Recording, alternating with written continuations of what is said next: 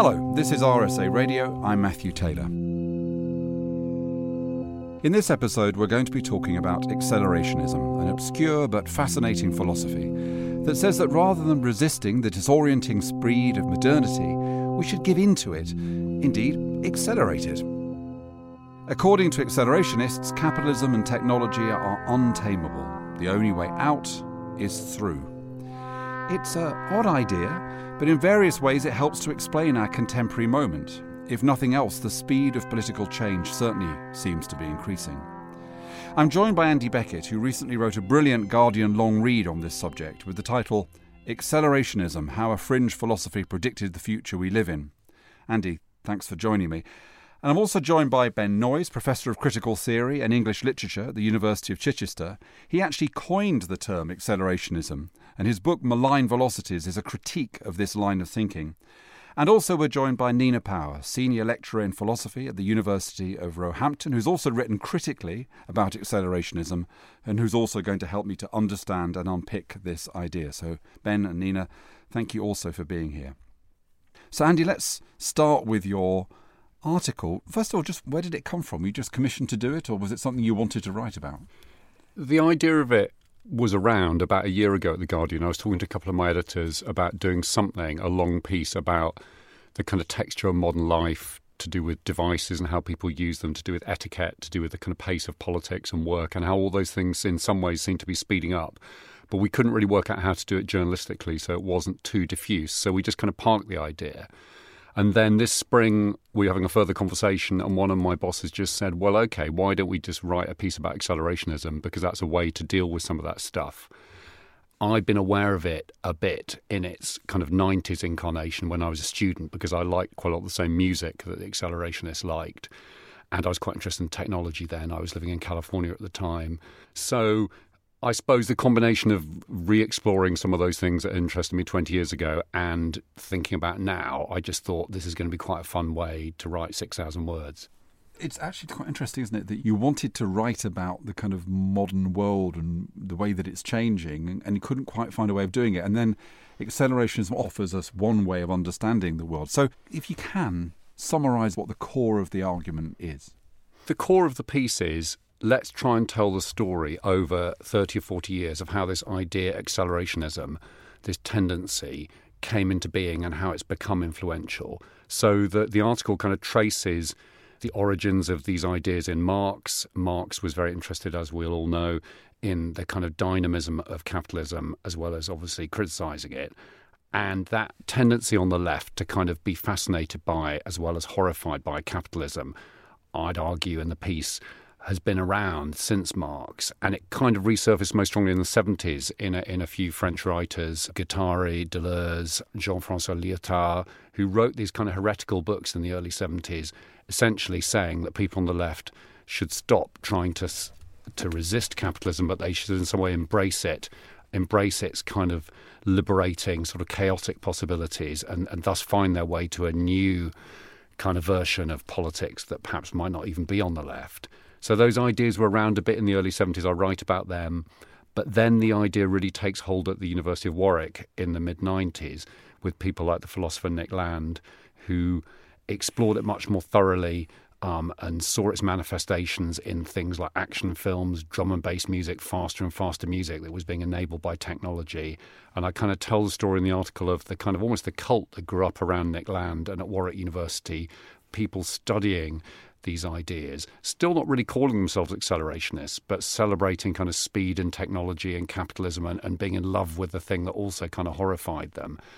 And then the article kind of moves forward to the noughties and, and even more recently, where some people on the left begin to um, discover accelerationist ideas, and people like Alex Williams and Nick Srnicek posit this idea that the left needs to think much harder about speed and technology and see the possibilities for liberation in things like automation, in getting away from traditional capitalism into some kind of new automated capitalism. So the article kind of follows that story through the characters, through the development of those ideas, and the way that these accelerationist ideas appear and then they kind of disappear and they resurface, and why that is.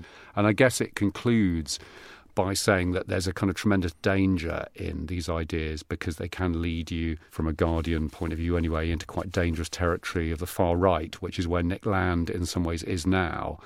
But also that there's perhaps an unexplored potential there for a set of philosophical ideas that can speak to how we're actually living now. And quite early on in the research for the piece, I was talking to my girlfriend about it, and she said, Oh, it's just a load of men.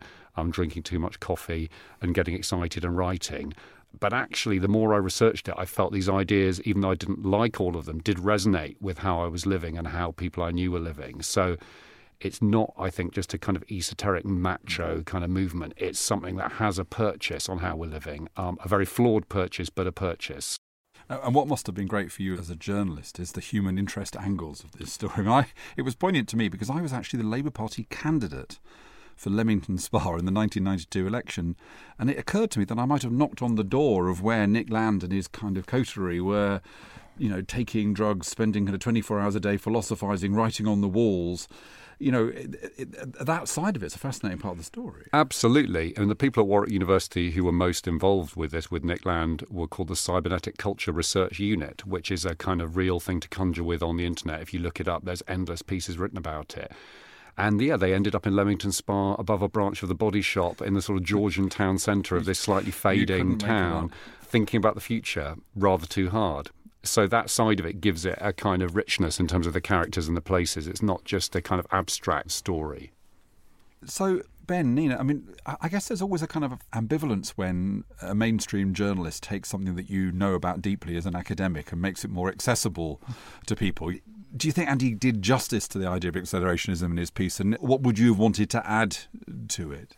Um, yeah, I mean, I think uh, the piece is a very fair piece, as Andy had said, a kind of discussion that engages with the major players, both pro and anti, um, and, and in between. So I think it kind of garners quite a few views, which I tried to do in the book. I'm kind of also interested in these other historical resonances of accelerationism as a strategy, that it doesn't just take place in Warwick and around the CCRU, that there are other kinds of situations that I talk about around Italian futurism, um, communist revolutions in the 20th century, uh, strategies around, as we've just discussed, dance music, um, electronic music. So I'm not just interested in Nick Land and the CCRU, although they're a very direct articulation of the desire to accelerate and to punch through the self, really, to kind of dissolve the self into these fluxes and flows of capitalism, would you agree with that, Nina? That, that in a sense we need to understand accelerationism as the latest or, or one variant of a kind of a, a recurring theme in ideas of modernity. There's often this kind of impulse for a kind of technophilia, you know, love of technology, a kind of you know fascination with kind of speeding things up making things kind of more exciting and i think we have to acknowledge there's something kind of very seductive about it there's something seductive about posthumanism, transhumanism, thinking about how we can merge the human with the robot or with technology, or you know these these ideas of you know cybernetics. I guess used to be the the term people used. I think it's enormously seductive for people in Silicon Valley, for example, you know, and I think they're very influenced, obviously, by kind of accelerationist ideas, both on the left and on the right. We have to think carefully about these different political strands of accelerationism it can veer to the right in people figures like Nick Land, but there's also kind of interesting debates around left accelerationism, which are really trying to deal with these kind of serious questions about the future of work, for example. You know, what impact will automation have on employment? You know, and on these kind of big questions that do affect millions of people taking that point uh, forward, Nina, that, where do you situate accelerationism in the kind of cosmology of political ideas? As you say, it's, it it has this kind of promiscuous feel because it it, it, it can be adopted by people with kind of alt right views, with revolutionary left views. As you say, there's a kind of link to a kind of Silicon Valley view, which is which is expounded by kind of monopoly capitalists. So, how much use is an idea which can be repurposed in so many ways? One way of looking at it is to think about the role of Marx and, and the fragment on the machines, this famous fragment, which can be read in multiple different ways. So, in a way, you can trace it back to kind of a sort of Marxist, almost ambivalence, really, about what capitalism can do in terms of the kind of productivity and advances that it that it does bring about, and the kind of destruction of tradition and all of those things, which you know we can't really think about communism without thinking about what capitalism does as well historically. So I think yeah, we can think of it as coming from Marx, but just very, very different from different positions, really. And that, it seems to me, is one of the kind of interesting things if you're part of the kind of more mainstream left is that there is a kind of assumption that what the left is about is restraining capitalism, Ben. But this this is a different idea, and of course it, it is an idea that reflects Marx, which is that it's only when you when capitalism is you know fully developed that we can expect to move to a post-capitalist society. I mean, I would tend to argue that accelerationism is a strategy rather than something like an idea. You know, it's a it's a kind of mode of implementation by by its own definition to accelerate, and I guess a lot depends on then what what is being proposed to be accelerated and by whom and, and to what end. But I definitely think, as Nina's saying, it speaks to these sort of contradictions of not just capitalism, but capitalist modernity, this kind of desire to enter a new age, back to the kind of French Revolution. Um, I think it's Robespierre said, you know, there is a duty to accelerate the revolution. Once you're in a kind of revolutionary moment, how do you keep that going?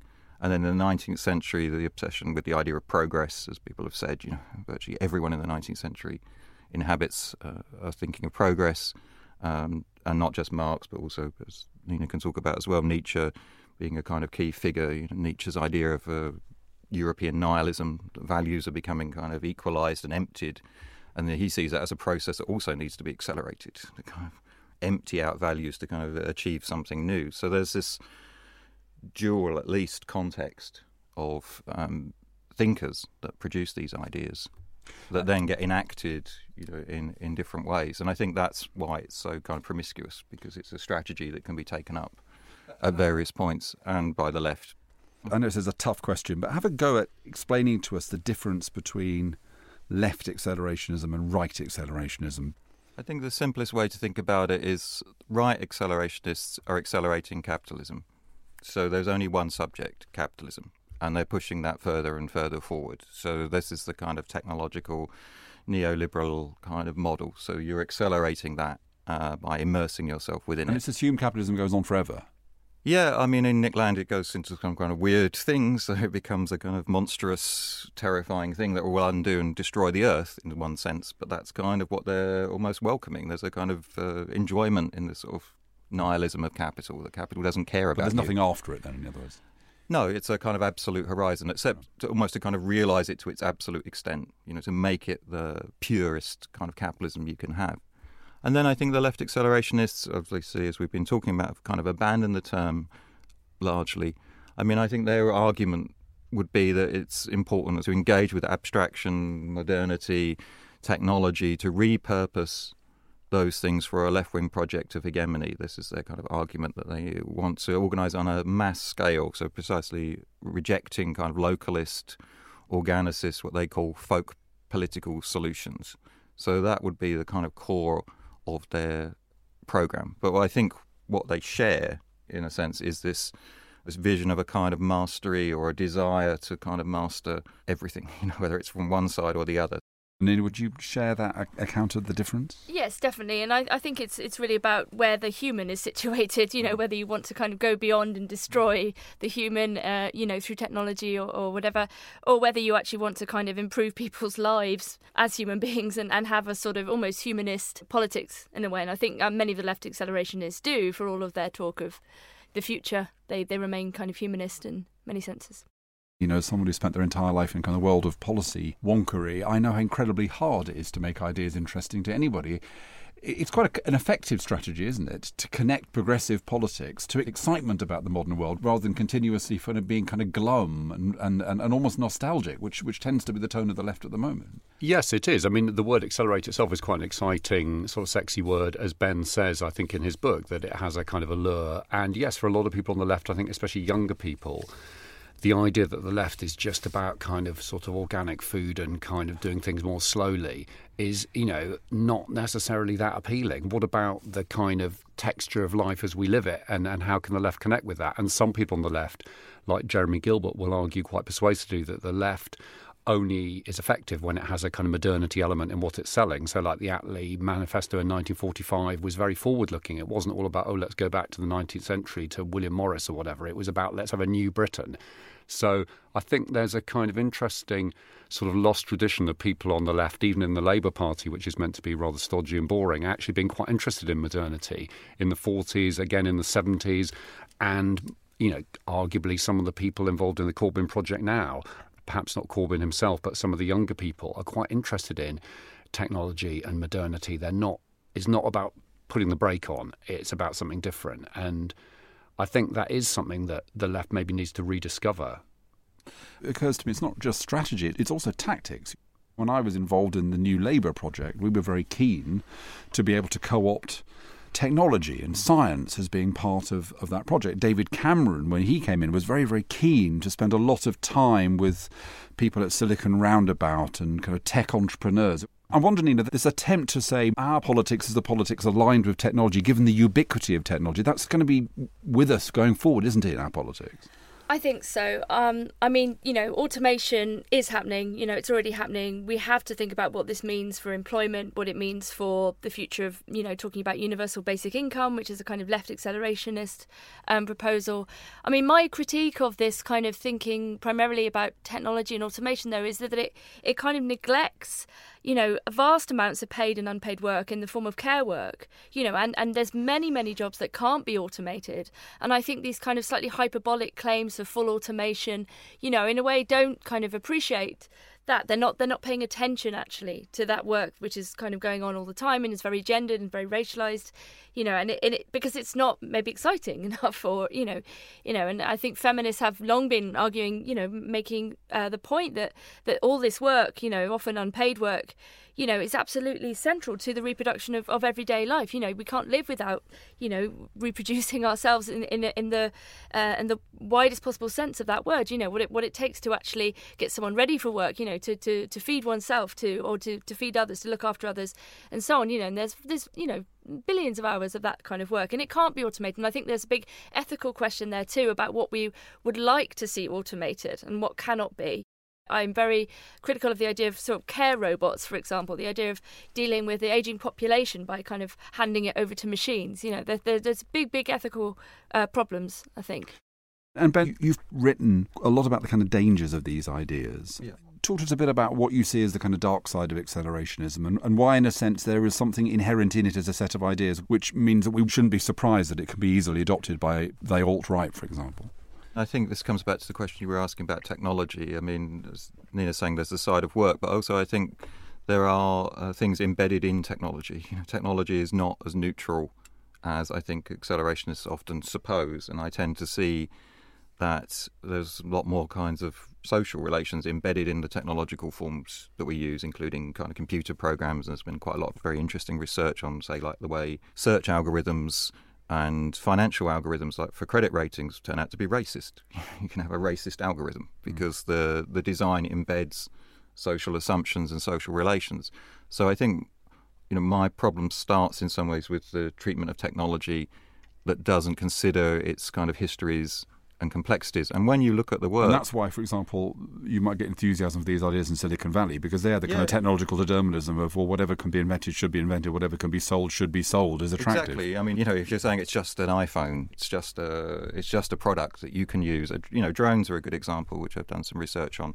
The emphasis on hobby drones is kind of interesting because which I would agree with, it's often argued this is a way of kind of familiarizing us, making us feel happy about drones, you know, kind of ignoring the primary military applications. So you'll see quite a lot of focus by people who manufacture drones on their civilian usages. So there'll be focuses on their uses by farmers in Japan, interesting around aging population. So there's a tendency to kind of fit with this image of technology as neutral and happy, yeah, which I think kind of precludes a more critical examination so as part of this about the accelerationist idea is that in a sense that you can leap out of traditional categories of left and right, but the technology just makes so many of those debates irrelevant. But in a sense, what I'm hearing here is actually the critical kind of philosophical divides between left and right have to be applied to technology. There's nothing about technology or its pace or its complexity which takes us away from the fact we still have to talk about issues like, you know, equality and, and justice and who's doing the work. Yeah, and I think if we're talking about technology, you know, I mean, being an end user of a phone or a computer is, is the long end of a very kind of violent process. You know, I mean, the, the way in which kind of the components and so on are mined and, and manufactured. You know, the suicides at Foxconn factory. You know, it can't be possibly seen as uh, as neutral. Um, you know, and if if we think about the model of energy that's presupposed by an image of automation, you know, it does depend upon fossil fuels. It does depend upon a kind of very destructive image, which we, we might also really want to rethink. You know, if we if we want to automate all these things, you know, where is the energy going to come from? You know, and might we not actually need to kind of think about the, the technologies of energy itself and not fetishizing stuff and technology as such? You know, do we really need all this stuff given it's destructive? To come back to this kind of question around also around machismo and kind of aesthetics, you know, I mean, I do think there is a kind of problematic kind of reveling in a kind of disintegration of the self. So the irony is, as I sort of said before, it's a kind of machismo of self dissolution. It's kind of exploding the self, dissolving the self uh, into things, and into processes, into fluxes and flows. And again, that isn't a kind of neutral operation. And there's attached that are kind of aesthetic values about integration with the machinic that presuppose mastery. And it's this irony that they're sort of saying we're going to dissolve ourselves, we're going to integrate. At the same time, there's still a kind of image of mastery taking place. So, as I say about Nick Land, it's like a cult of non-personality. You know, it's not a cult of personality, but a cult of disintegrating ourselves and then everyone's talking about Nick Land. So you can see the kind of paradox of a sort of uh, movement that's dedicated to dissolution that actually results in these kind of reterritorializations, these hierarchical figures. One one particular issue I'd like us to address as we draw to a close. I think it's Ryan Avent who, who, wrote in a recent book about automation, and he talked about the, the concept of the Engels pause. You know, the idea that, in a way, um, you know, the Luddites were right in the sense that the living standards of working class people declined for kind of two or three generations after the first round of industrial revolution before it started to p- pay off in terms of improved wages and improved social wage. And his point would be, well, you know, it was possible to kind of keep working class resistance at bay for 50 years in those days because there wasn't democracy, there wasn't social media. You know, the, the, the king had the army any politician now who was to say to people, well, look, put up with technological dislocation because it won't be good for you, won't be good for your kids, but it's going to be great for your grand. And that's not a viable political strategy. So, just going uh, around the table, starting with you, Andy, what, in terms of the kind of balance of optimism and hope or fear, where do you think progressives should be pitching our tent when it comes to technological change at the moment? I think that there should be a bit of optimism because it does seem that technology is determined by politics and prejudice, as Ben argues quite rightly, but equally that means that it, it doesn't have to be encoded purely for the benefit of the right, if you like. There's no particular reason why devices, high technology has to be something that only benefits the Rupert Murdochs of this world. So I think, you know, it can go any way. So I suppose there's grounds for optimism there. But I also do worry about the environmental costs of all this stuff. And I also worry about the left's ability to kind of be nimble and sort of use social media as effectively as the right has done. Maybe that will come, but I think apart from in the in the current you know the recent general election in Britain, there's yet to be much evidence that the right, particularly in America, I think exploits it better because it's less squeamish and better at rude sound bites and so on. So I still think these sort of technologies are probably benefiting the right more than the left at the moment. But that so it does... sounds to me as though you, you, you think the imperative for the left is it is actually the critiquing of technology rather than succumbing to kind of breathless enthusiasm of accelerationism, for example? I think succumbing to some of it is okay, but yeah, I think the critique has still got to go a lot further. I mean, while we've got these companies in Silicon Valley producing this stuff who claim to be liberal but aren't paying any tax, you know, in my cosmology of politics, that situates them on the right, not the left, and that's the kind of industrial complex that's producing most of this stuff. They're not, it's not being produced by Mercedes Benz; it's being produced by essentially a kind of libertarian small state you know industrial kind of concentration. And, and until that changes the technology probably will be encoded with the kind of values of the right.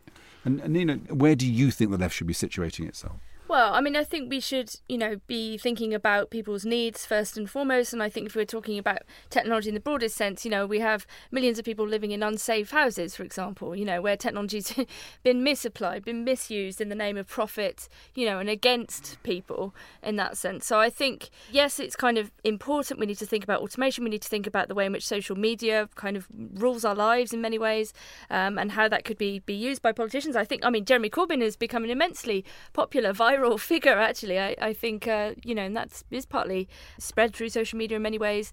But actually, the values he is advocating are old social democratic humanist values. And if we are going to think about technology, we need to think about it in terms of basic needs. You know, housing, um, food, and in a global sense as well. You know, not just the kind of rich West end, use, end users, consumers, but the impact that technology has and where there are solutions that could help more people. The redistribution of food, for example. And, Ben, then finally with you, one of the things that's fascinating about accelerationism, still the fact that, that that one of the things that motivates us to be politi- involved in politics is the possibility of complete social transformation. You know, and and that, that doesn't, you know, it, it, does feel a lot of politics now is a largely a nostalgic project. Is it possible to talk about that possibility of complete social transformation facilitated by technology without falling into the traps of accelerationism? Yeah, I think so. I mean, I think it's interesting as we're talking, you know, the, the and I've had lots of conversations about accelerationism, the way in which it's defined. So famously, someone said to me, "Do you like technology?" And I said, "Well, yes, I've got a phone." You know, uh, and they're like, "Well, you're an accelerationist." You know, if it's posed at this sort of banal level, then I th- I think it, it dissolves. You know, it becomes meaningless. I actually see left and right and centre in the UK and everywhere else engaged with technology. I think it's their visions are fairly much guided by emerging forces of, of technology. At the same time, like you say, I mean, there are visions of a future that aren't accelerationist, and you know there are visions, uh, you know, around you know, post-carbon economies, um, using technologies to kind of facilitate interactions. Uh, I mean, Nick's recent work on platform capitalism is also partly an attempt to kind of rework the notions of platforms, kind of different ways of doing things. I don't think we lack visions of the future. We lack visions of how to get there. You know, so we can have visions of the future. It's what concerns me are the strategies and actions now. How are you going to realise that? So that's been one of my big problems with accelerationism: is who is doing the accelerating and to whom or to what as I say in the book, I think my concern is what I call the decommodification of people's lives, that we shouldn't be everything becoming a commodity. So, you know, particularly to follow on Nina's list, you know, power, water, housing, you know, the whole question of property, who owns the means of production, to ask the old question. So I think there is a redistributive program that needs to be enacted. You know, I mean, this is the irony of our moment. We've had a long period of basically fairly right wing dominance in the country, a kind of shift to the right. And I think even small reformist measures would look transformatory compared to the current situation. So I think that's one of the kind of interesting things that we're finding it hard to imagine nationalising the railways, things that we, we had before. So, mm. so, you know, I, I don't see those ideas as unsexy compared to kind of sexy technological integration because I just think they're linked together. I think where, to me, accelerationist thinking is right is that people on the left, or on the right for that matter, have to engage with life as it's actually lived now. And I think a lot of left stuff from the 90s onwards that was about essentially slowing down, getting away from technology. A lot of that stuff I reported on, I was even involved in. Mm. To me, some of that was a bit of a dead end because it didn't really speak to life as it was being lived by most people most of the time. Even the anti roads protests that I reported on a lot, you'd go there and I was fully in favour of them, but then people would all drive to get there, you know, and there was some sense in which people were in denial about the extent that technology was important in their lives. And I think people in politics have to some extent to adapt their politics to lived realities. And lived realities don't have to be hyper fast all the time, but they are sometimes. And politics, I think, has to acknowledge that. Otherwise, it, it does become a kind of a bit of a niche, kind of, you know, organic artisan kind of thing, um, which ultimately is not enough to win you an election. We've only scratched the surface of a fascinating debate set of issues. Do have a read of Andy's Guardian long read. Ben Noy's book, Malign Velocities, is published by Zero Books, and Nina has also written extensively on accelerationism. Andy Beckett, Ben Noys, Nina Power, thanks for joining me. Thank you. Thanks. Thanks. This programme has been an RSA and Resonance production. To get future episodes, subscribe to RSA Radio wherever you get your podcasts from.